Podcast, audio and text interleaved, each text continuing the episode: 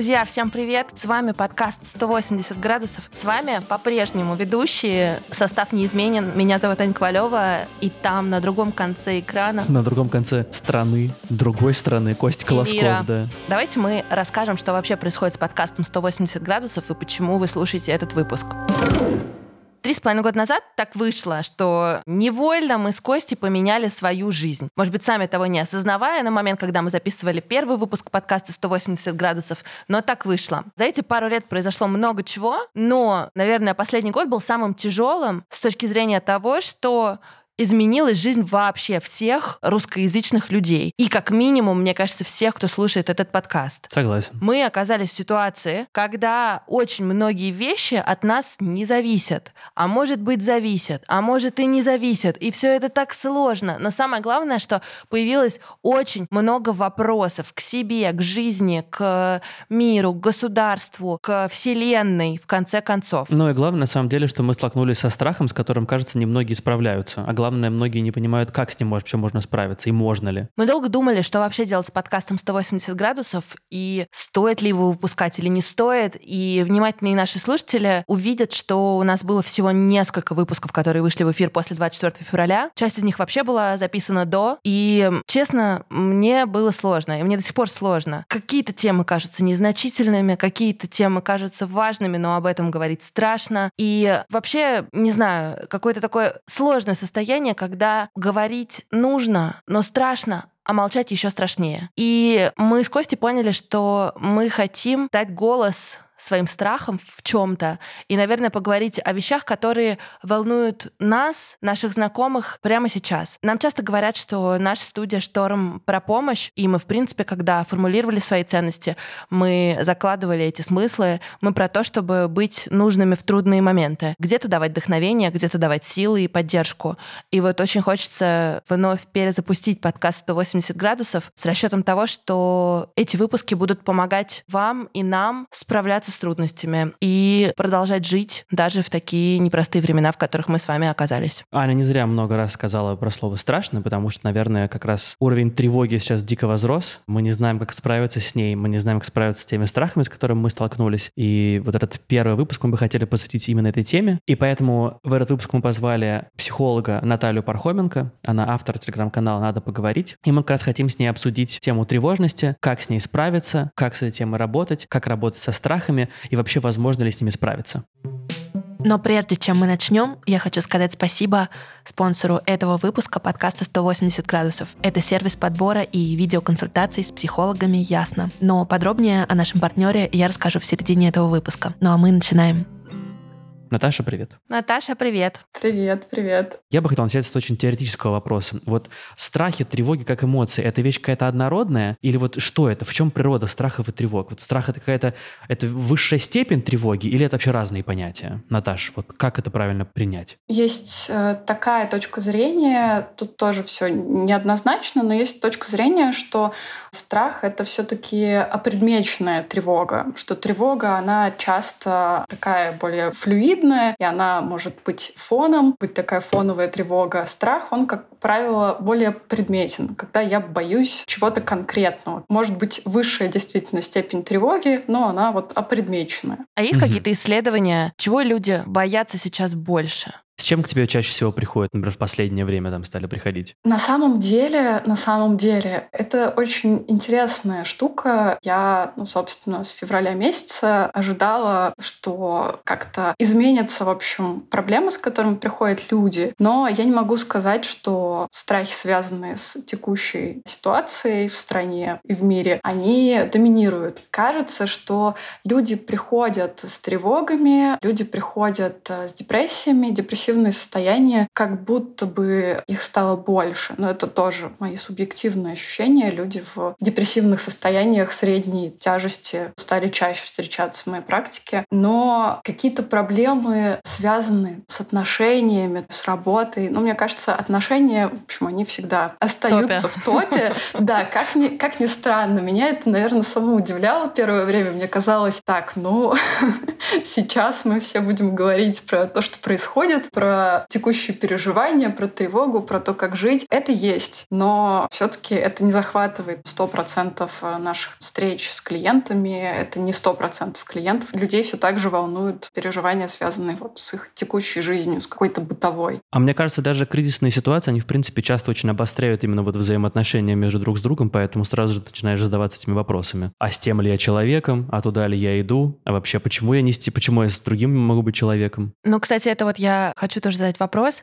Мы с Костей обсуждали эту тему много, и мы поняли, что у нас а, в окружении какое-то безумное количество, с одной стороны, разводов, а с другой стороны, новых семей. Кто-то резко женится, эти люди еще не были вчера знакомы, а сегодня уже муж и жена. А кто-то, наоборот, кто со студенческой скамьи, собственно говоря, пропагандировал чувства и любовь друг к другу, вдруг говорит, слушай, а мы вообще другие люди и хотим видеть свою жизнь по-разному. Вот в твоей практике, или, может быть, ты что-то заметила подобное, есть вообще эта тенденция как в одну, так и в другую сторону? В этой ситуации я, наверное, буду говорить только как человек, не как психолог, просто потому что в моей практике какие-то изменения в контексте отношений не могу сказать, что я заметила как-то радикально у своих клиентов у приходящих новых клиентов. Но я точно заметила, что в моем окружении люди повально женятся. Но я как-то это связываю с это политическим контекстом, если честно. Возможно, ну, возможно. Я думаю, что там и то, и другое играет роль.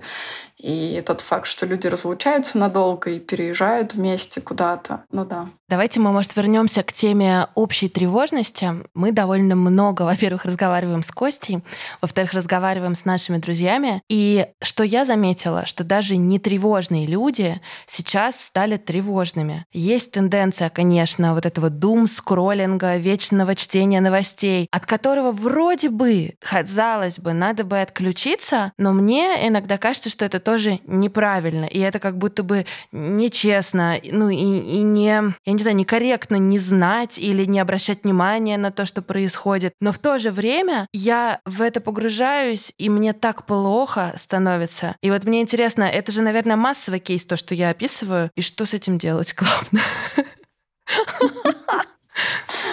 А, да, кейс точно массовый. Мне кажется, что примерно все думскроллим последние 9 месяцев не переставая. Честно, я из самых адекватных рекомендаций да, встречала только рекомендации, ну, просто хотя бы это ограничить. Выбрать для себя какое-то комфортное количество информации, ну, грубо говоря, или количество времени, которое я провожу за чтением новостей, так, чтобы мне вот только чуть-чуть поплохело, я уже пошел заниматься какими-то делами, так, чтобы себя немножко привести в чувство.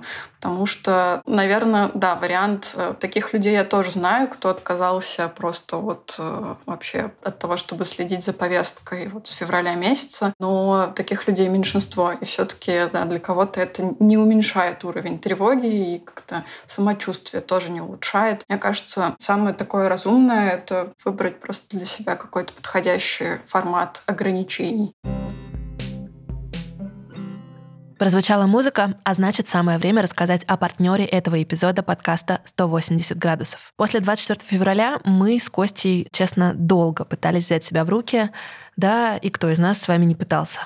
Временами получалось, но иногда, врать не буду, руки опускаются. Недавно я поняла, что собрать волю в кулак и пахать, несмотря ни на что, вообще-то не лучшая стратегия, потому что хватает ненадолго. Прежде чем помогать своему бизнесу или мотивировать команду, в первую очередь нужно помочь себе. У меня очень классные друзья. Я вообще очень счастливый в этом смысле человек. И раньше я думала, что разговоры по душам с ними — это и есть мой сорт психотерапии. А потом как-то так получилось, что после каждого задушевного разговора с классной подружкой у меня в телефоне стали появляться контакты психотерапевтов. Подруги советовали все таки попробовать терапию, чтобы просто начать вывозить. Я занимаюсь психологом уже второй месяц, и, честно говоря, мне нравится. Это правда интересно, это дает пищу для размышления и помогает понять, почему иногда я хожу по кругу. Кажется, я действительно поняла, что такое помогает вывозить.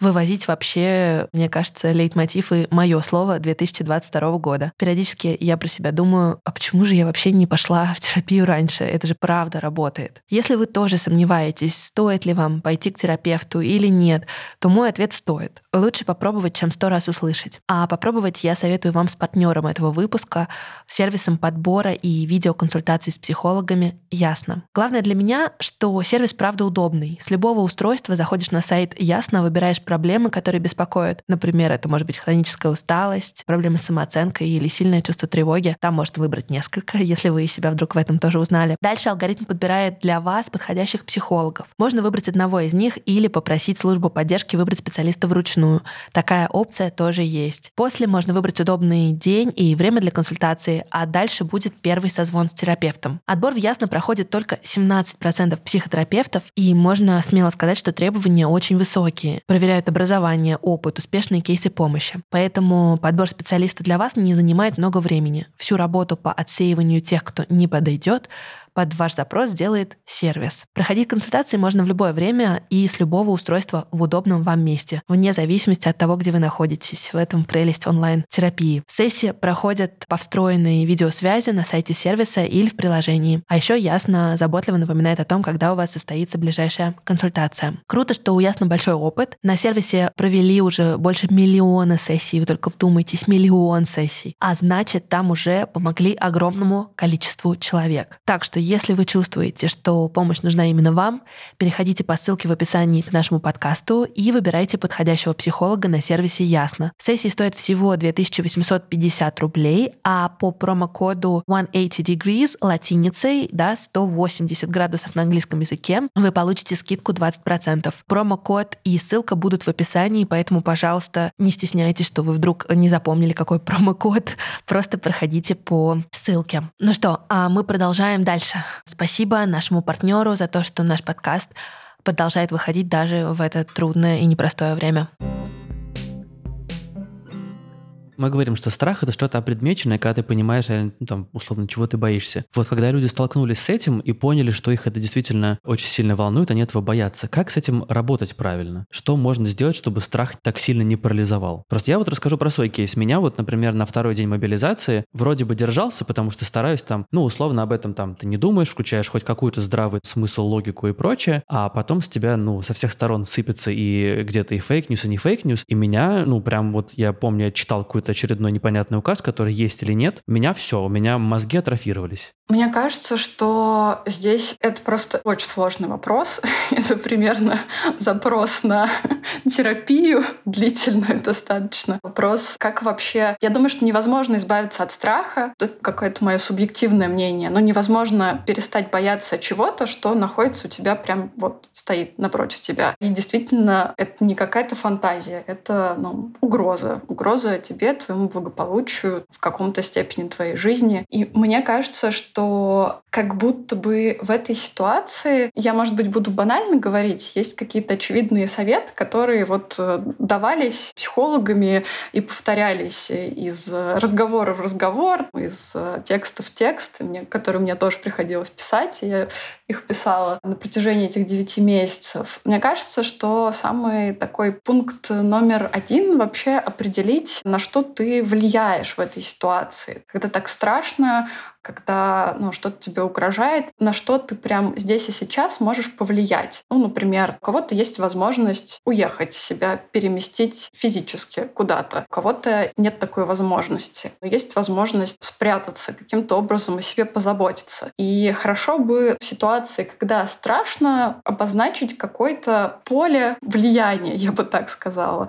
Что я с этим страхом могу сделать? Как я могу на эту ситуацию повлиять? И вот действие действия, которые возможны, они находятся примерно вот тут. Что я могу делать? Я могу заботиться о себе, о близких, о каком-то своем физическом благополучии, но повлиять на вот эту штуку, которая меня так сильно страшит, я не могу. Она все равно будет оставаться в поле моей видимости. И, соответственно, заботиться о себе каким образом? Если меня как-то совсем парализует, я выбираю какие-то способы справляться с этим страхом, техники совладания вот в моменте, здесь и сейчас. Я могу заботиться, ну, начать как-то о себе в плане того, что очень хорошая штука была сказана. Это как бы не про страх, а про стресс в целом. В книге Эмили Нагоски «Выгорание» была идея завершения цикла, в общем, стрессовых реакций. Мы сейчас как бы находимся в незавершающейся стрессовой реакции. Непонятно, когда она завершится. И с учетом того, что количество стрессоров у нас там то ковид, то еще что-то, они не исчезают на совсем. Мы не можем повлиять, соответственно, на стрессор, но мы можем э, каким-то образом облегчить себе вот это завершение э, цикла стрессовой реакции. Мы можем заниматься спортом, больше начать. Мы можем включить себя в какую-то деятельность. Мы можем больше включить себя в коммуникацию, в общение с друзьями. Заботиться о себе всячески. Выходить э, из паралича, если вот это происходящее нас парализует. Ты упомянула общение с друзьями, и я вспомнила, что у этого есть, знаешь, такая обратная сторона. Я очень много общаюсь с друзьями. Спасибо им большое. Святые люди поддерживают меня и вообще всем советую быть окруженным единомышленниками. Это правда спасает. Но есть история про заражение чужим страхом или чужими проблемами. И вот бывает такое, что я даже относительно успокаиваюсь, успокаиваюсь именно внутри, да, речь не про то, что я смиряюсь, именно про то, что я такая, ну, окей, Ань, сейчас соберись. А потом я, например, резко поговорю с кем-то, кто там, не знаю, готовит, э, это как называется, чемоданчик на крайний случай, и я начинаю думать, блин, а может действительно надо почитать, что делать в случае ядерной войны? И я, например, это начинаю делать, и потом сама еще кому-то передаю этот страх. То есть эта история распространяется. Как вот не поддаться вот этому ощущению, вот этому заражению? Мне кажется, самое важное замечать, когда я в это включаюсь, когда встреча или диалог с близкими, или, опять же, чтение новостей начинает раскручивать мою тревогу. Для этого, правда, надо быть в какой-то степени достаточно осознанным человеком, чтобы вообще мочь заметить, что я вот сейчас начинаю как-то тревожиться больше, меня что-то начинает потряхивать.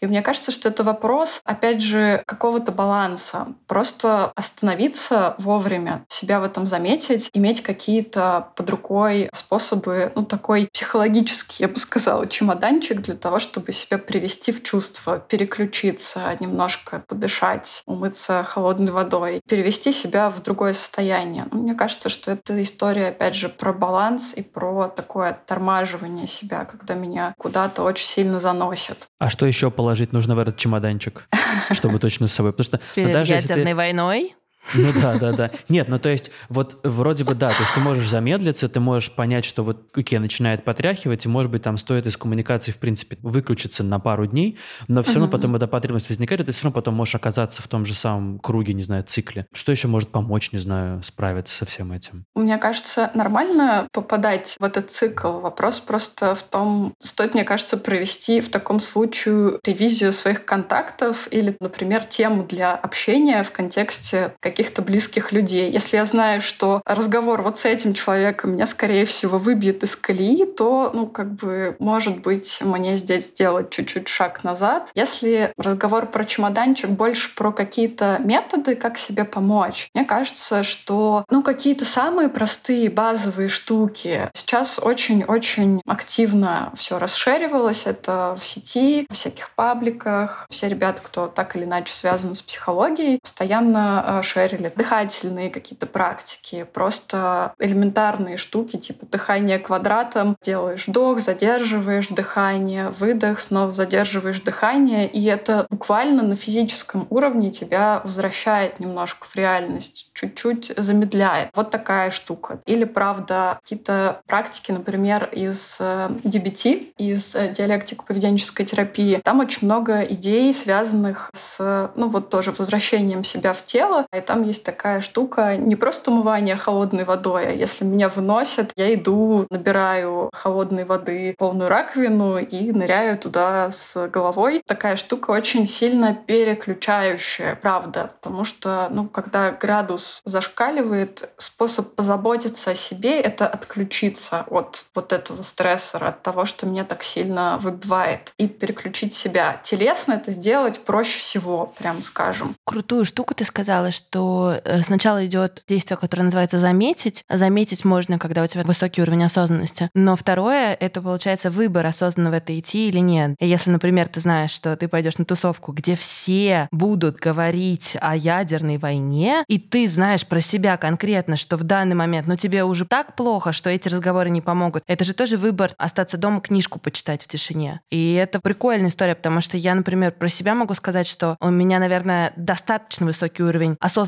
чтобы заметить, но недостаточно чтобы выбрать а, не идти в это осознанно. Это хороший совет, мне кажется. Вопрос про то, как поддерживать себя. Мы, наверное, отчасти обсудили, да, это могут быть какие-то телесные практики, это, наверное, психотерапия, наверное, медитация. Что-то еще, может быть, в этом списке есть? Телесные практики я бы, ну, расширила еще. Опять же, это супер банальная штука, но, к сожалению, ничего более работающего все еще не придумали про физическую активность. Ну, найти для себя какую-то подходящую физическую активность, включенность в эту физическую активность будет тебе помогать. Ну, и мне кажется, что стоит еще упомянуть, что ну, если ты совсем не справляешься, есть еще такая штука, как медикаментозная терапия. Я думаю, что даже плохое словосочетание, что если ты совсем не справляешься, как будто бы это про людей, которые плохо справляются.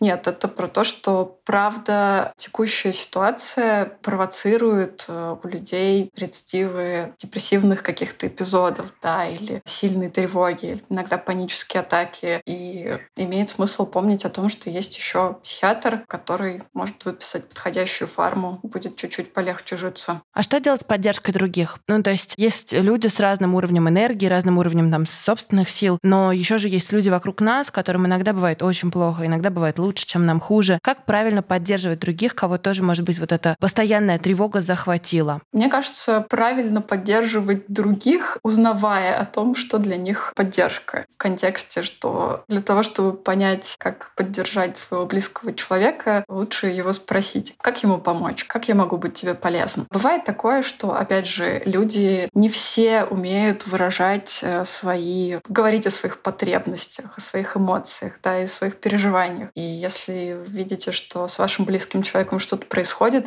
можно просто так сказать, что, ну, мне кажется, с тобой что-то происходит, кажется, что тебе не очень хорошо. Если тебе окей, я могу тебе чем-то помочь. Мы можем куда-то вместе сходить. Хочешь вместе сходим к врачу, например, если тебе совсем нехорошо. Хочешь выберемся куда-то. Хочешь поговорить о том, что с тобой происходит. То есть можно человека спрашивать о том, ну, в чем у него потребность, потому что иногда люди все-таки вам скажут, так плохо, что блин, продуктов купи, очень сильно поможешь. В какой-то ситуации это будет про поговорить. В какой-то ситуации можно предложить набор опций, то, к чему вы готовы. Вот я могу вот это, это и это. Если тебе что-то из этого нужно, я всегда рядом. А что если человек начинает, ну, наверное, плохое слово, но я скажу так, храбриться и скрывать свои на самом деле чувства и говорить, что все в порядке, ничего не нужно. Но ты понимаешь, потому что ты с этим человеком близко общаешься или долго находишься, что с ним все-таки что-то происходит. Вот как нужно ли чуть-чуть надавливать или правда оставить человека в его вот панцире? Мне кажется, что это сложный вопрос. Вряд ли вы сможете так надавить, чтобы как-то кардинально повлиять на человека. Типа, чтобы не вызвать скандал? Да, да.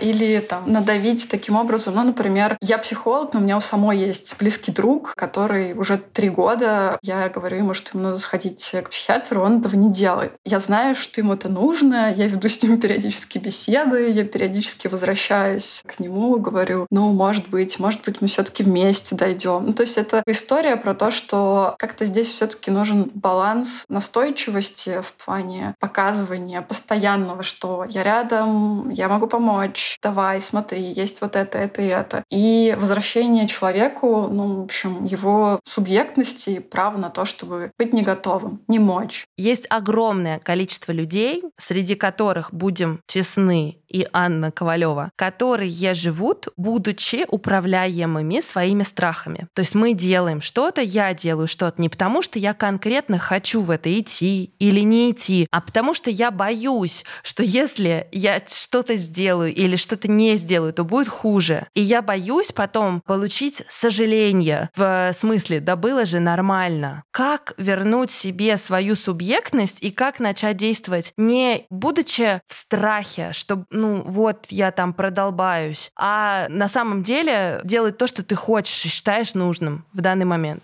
Аня, мне кажется, это запрос на психотерапию. У меня нет на него... Начинаем. Прямом эфире. нет на него ответа, к сожалению. Ни короткого, ни длинного, потому что это какая-то большая история для меня. Ну, то есть, вот важный момент. Если человек вдруг осознает, что он действует из страха, а не из собственных желаний, то первое, что нужно сделать, это пойти, например, к терапевту. Мне кажется, что это хорошее начало. Вообще, если человек это осознал, кажется, уже что неплохо. это уже неплохо, да. Ну, это правда. Если ты это осознаешь, у тебя уже чуть-чуть появляется ну, выбор как будто бы. Здесь, мне кажется, в этой точке появляется уже какая-то субъектность, э, когда я понимаю, что мной управляет. Да, это не предпочитаемая история. Да, я не всегда могу выбрать, но я уже знаю, что я это делаю, да, и я как будто бы это делаю чуть более осознанно про то, как э, выйти из этой истории. Для этого надо разговаривать про то, а что мешает мне делать то, что я хочу, чего я так сильно боюсь, а что меня может в этом поддержать. Я сейчас учусь нарративной практике, там очень много внимания уделяется историям. Ну, в общем, собственно, нарратив — это история, которую приносит человек. И там есть такая штука, как мы говорим очень много об исключениях. Вот у нас есть какая-то проблемная история, что я живу свою жизнь, действуя в основном из страха. А есть какие-то исключения. И вот нарративный практик повел бы тебя, скорее всего, исследовать. А вообще, а когда-нибудь было по-другому? А вот что? И, ну, как будто бы исследуя это, можно обнаружить какие-то другие механизмы. Вот мы только что обсудили людей, которые не делают чего-то из страха, а есть же огромное количество людей, которые действуют из страха. И это вот эта стратегия «беги», да, огромное количество людей, и я сама там была в марте, брали вот эти билеты без обратного обратного билета, фиг знает куда, за какие-то огромные бабки. Непонятно вообще зачем, почему, но это было ну просто вот порыв. При этом все умные люди во всех умных СМИ писали, не принимайте решения из страха, не принимайте решения из паники.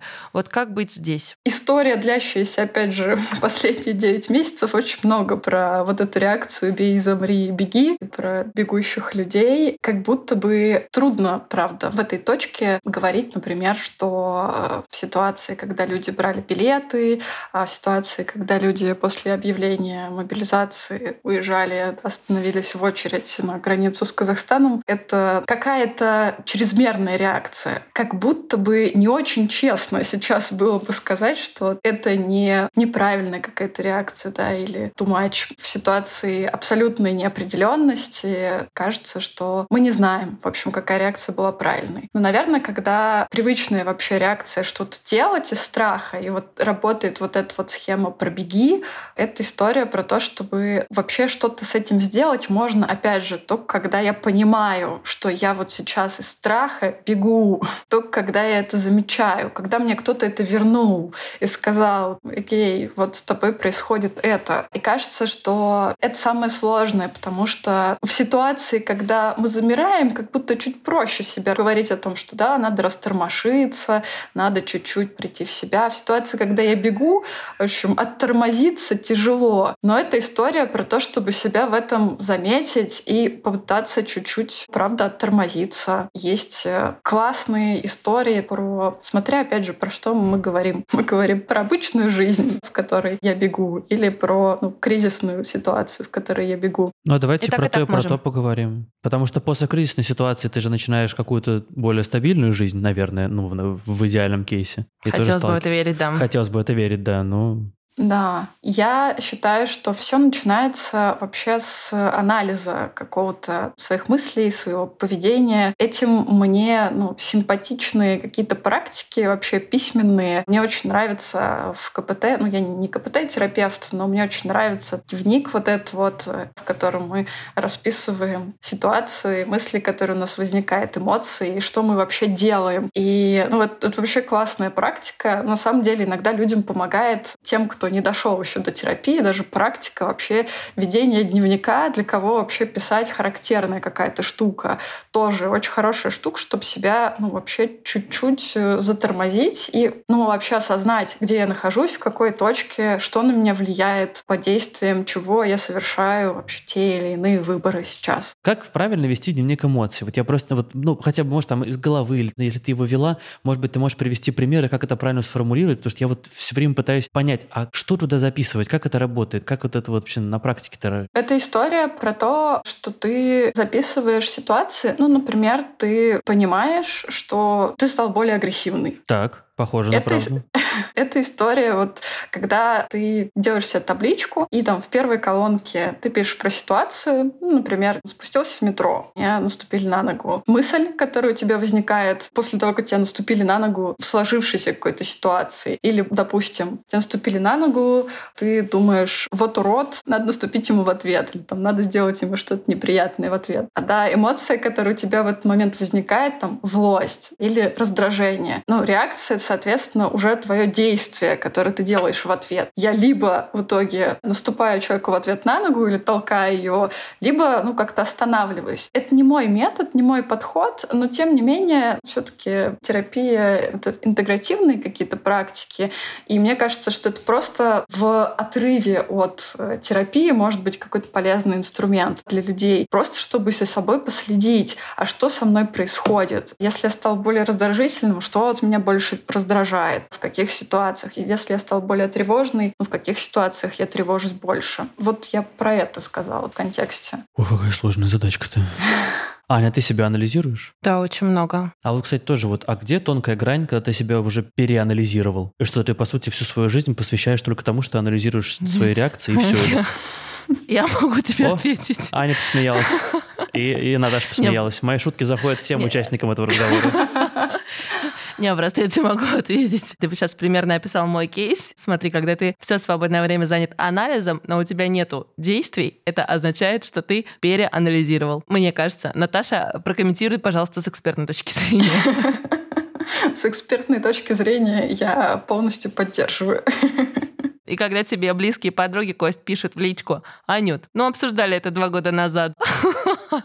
Возможно, возможно, возможно, ты слишком много анализируешь. А как психотерапевты работают с тревогой? Ну, то есть глобально предположительно, что вот ты про себя все знаешь, но все равно ты тревожишься. То есть ты пойдешь к другому психотерапевту или ты можешь сама с собой поработать. Как правильно? Как, то, что интересно из практики. Мне кажется, что и то, и другое. Потому что понятно, что когда ты постоянно работаешь с тревогой, ты понимаешь, ну, в общем, какие техники ты можешь применить, чем ты можешь себе помочь. В общем-то, практики у тебя достаточно. С другой стороны, нормально, когда терапевты ходят и психологи другим терапевтам, психологам, потому что все-таки, во-первых, это контакт с другим человеком, во-вторых, это возможность, что тебе что-то подсветит со стороны, в общем, как тебя вернут реальность. Поэтому и так, и так. Я точно справляюсь и так, и так. Я хожу на терапию радостно, получаю от этого огромное удовольствие и, в общем, пытаюсь как-то себе помочь. Хожу периодически на занятия спортом, переменным успехом. У меня такой вопрос. Мы говорили про то, что сейчас кажется, опять же, это не подтверждено статистикой, но по моим ощущениям также увеличилось количество случаев с депрессией. Mm-hmm. А что я заметила по себе и по своим знакомым, вот это повсеместная тревожность и страхи, как будто бы обрубили предохранители. И если у кого-то были какие-то проблемы, с которыми они вроде как справились, то они вылезли. Вот есть такое? Как ты думаешь? Мне кажется, да. Интересно, что это, например, своего опыта работы с клиентами хочу сказать, что очень у многих людей просто склонным к тревожности, склонным больше к таким реакциям депрессивным, у них это вылезло впервые, просто потому что это оказалось первая настолько для многих экстренная ситуация, в которых люди задумались о каких-то очень страшных вещах, в которой они столкнулись с тем, что ну, они реально вот ни на что не могут повлиять. Или опять же, в которой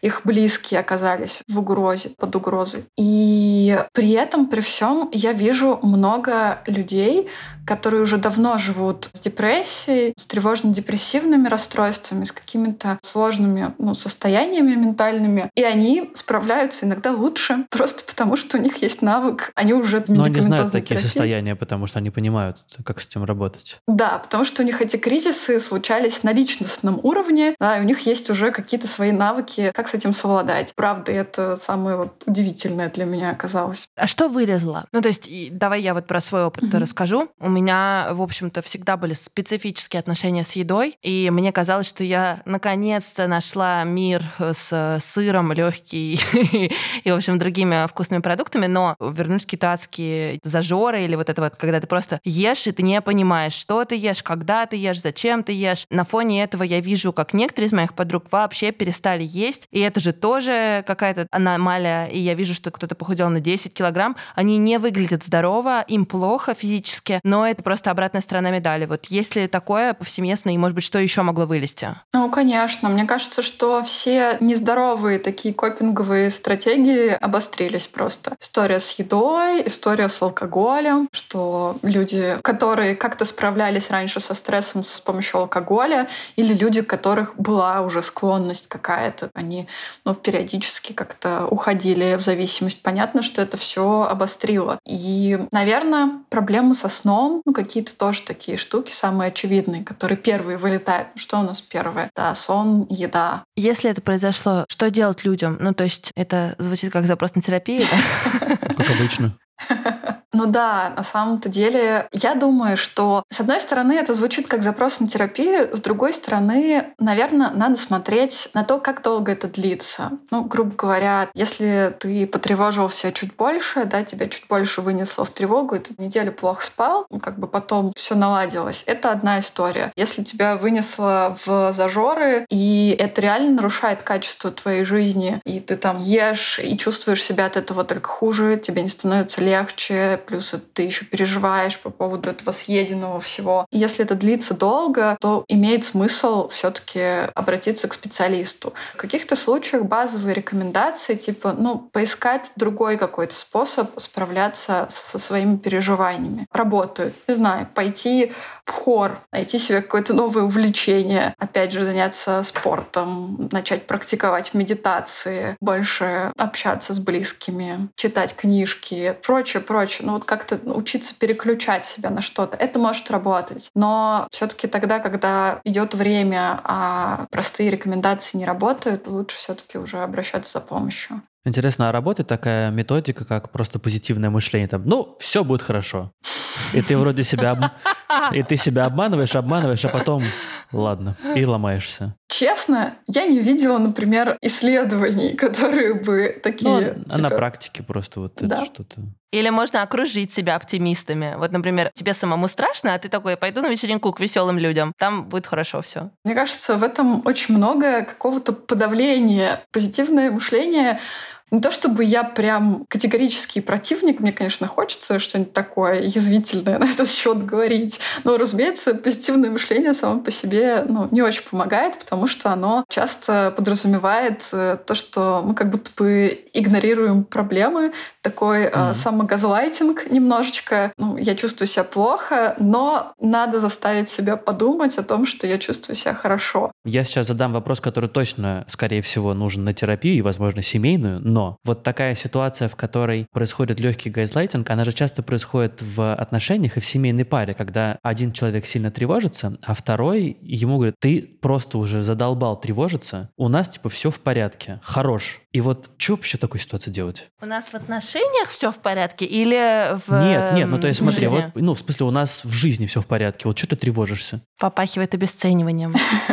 Да. Возможно, вот и как бы возникает вопрос, что с этим делать? Ведь это, ну, такое же часто происходит? Да, коммуникативные трудности, мне кажется, вообще все, что между двух и более людей, это сложная штука. Что делать с обесцениванием и с таким, даже с таким газлайтингом практически? Мне кажется, что тут принципиально две разных дорожки. С одной стороны, если у тебя есть на это силы и энергия разговаривать с человеком, объяснять контекст, контекст, объяснять, что с тобой происходит. Если у тебя силы на это закончились или вообще их в принципе нет, наверное, можно просто занять какую-то небольшую дистанцию или большую дистанцию, выбрать для себя подходящую дистанцию с этим человеком, чтобы просто об этом не раниться. Потому что поддержку, принятие и понимание можно найти в другом месте периодически. У своих друзей, у своих близких, рядом с другими людьми. Костя важную штуку спросил, но мне кажется, она работает и в другую сторону. Можно не только обесценивать чужие проблемы, но и свои, и то, что ты делаешь. И это вопрос, который мне чаще всего задают на всяких конференциях сейчас. Как не обесценивать свою работу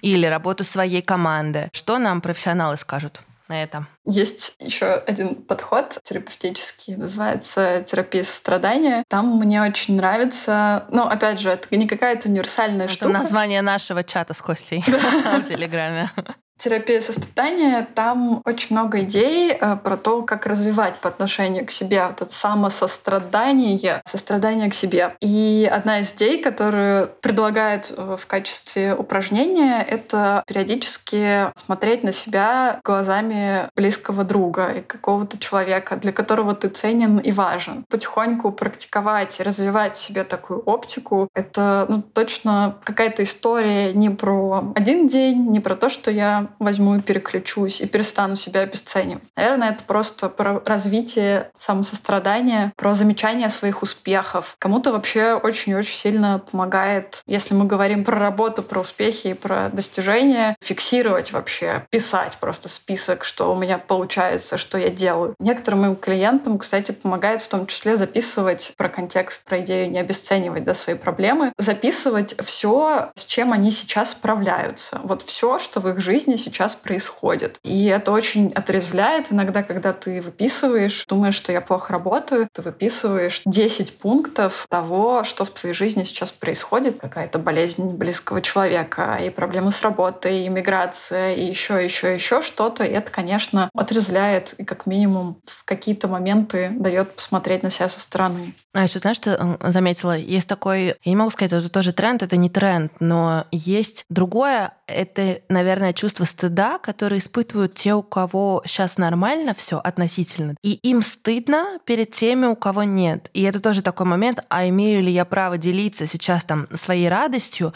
не знаю, хорошим проектом по работе, повышением у кого-то. А кто-то давно сделал то, что он мечтал, может быть. Но как будто бы вот в текущем контексте неудобно. Мне кажется, что да, это одна из таких повторяющихся тем, которые я слышу от разных людей. И сама, наверное, периодически сталкиваюсь с этим стыдом. Это сложная тема, и, наверное, нет какого-то единого ответа на вопрос вообще, что позволяет справиться с этим стыдом. Мне кажется, что чаще, наверное, это про какие-то поддерживающие идеи. Я, например, нашла для себя идею в какой-то момент, и она мне кажется очень здравой, что тот факт, что у меня сейчас происходит что-то хорошее, не делает другим людям плохо. Зато, например, если я делюсь этим хорошим, кто кто-то ну, сейчас может за меня порадоваться и переключиться. Как будто бы вот эта идея, что моя радость и чужое горе — это где-то я услышала такую фразу про несопряженные сосуды. От того, что у меня прибавится, там не убавится. И опять же, от того, что у меня убавится, никому не станет лучше. Это не поможет глобально никому. Супер согласна, потому что я подумала, что когда я узнаю что-то хорошее, что у людей случается, мне это наоборот сил дает.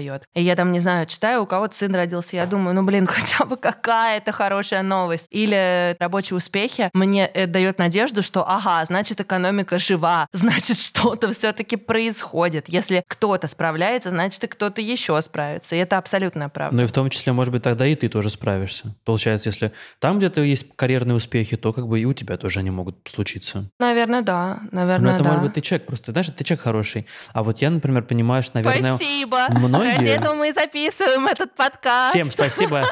С вами были хороший человек Аня Ковалева и хвалящий человек Костя Класков.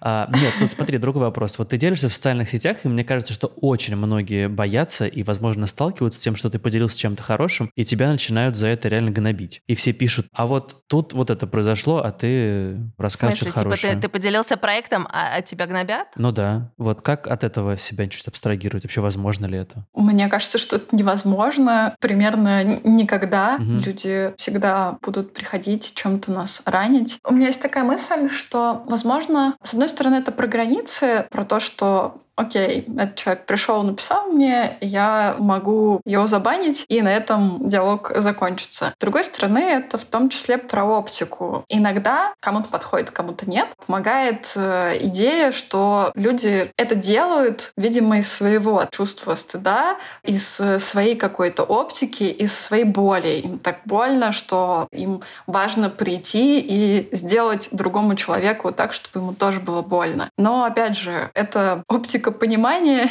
или путь пытаться это понять, да, или путь изолировать себя. Можно делать то и другое. Мне кажется, важно заботиться о себе, знать, что, ну да, прилетает в соцсетях особенно такая история чиста. А я могу, наверное, поделиться своими соображениями. Это не мой опыт, но я довольно много сил потратила на то, чтобы всем понравиться. И я такая типа, ну вот, а если мне кто-то не нравится, я вообще расшиблюсь, но понравлюсь. Ну так со многим было и с какими-то мужчинами, привет вам, и с рабочими какими-то отношениями и друзьями, ну, неважно.